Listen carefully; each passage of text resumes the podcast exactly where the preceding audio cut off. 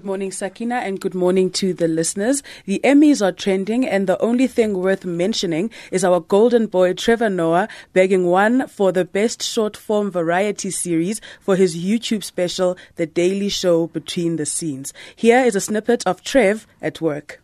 As someone who comes from another country, I don't think you understand how weird it is to have a government that is always in threat of shutting down, like itself like, I've never come across a pay as you go government.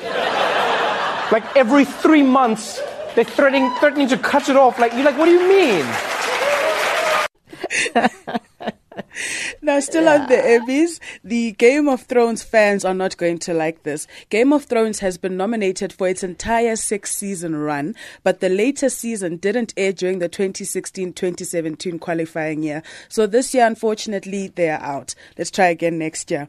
Another story that was um, trending on Twitter, Sakina, is Klipspruit, uh, Klipspruit West, and this is the Klipspruit West Secondary School, and this comes after the uh, package we just heard um, before we came on to trends, the school is apparently in shambles. Pupils are said to be loitering, gambling, and using drugs on the school premises while teachers are caught up in racial tension.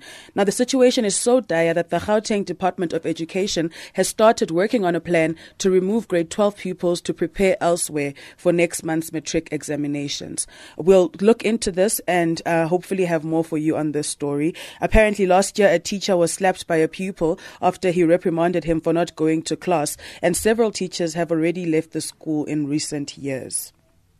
Hmm. That's all I have for you today, and more on our website and on our Twitter. Well, thank you so much, Apiwe.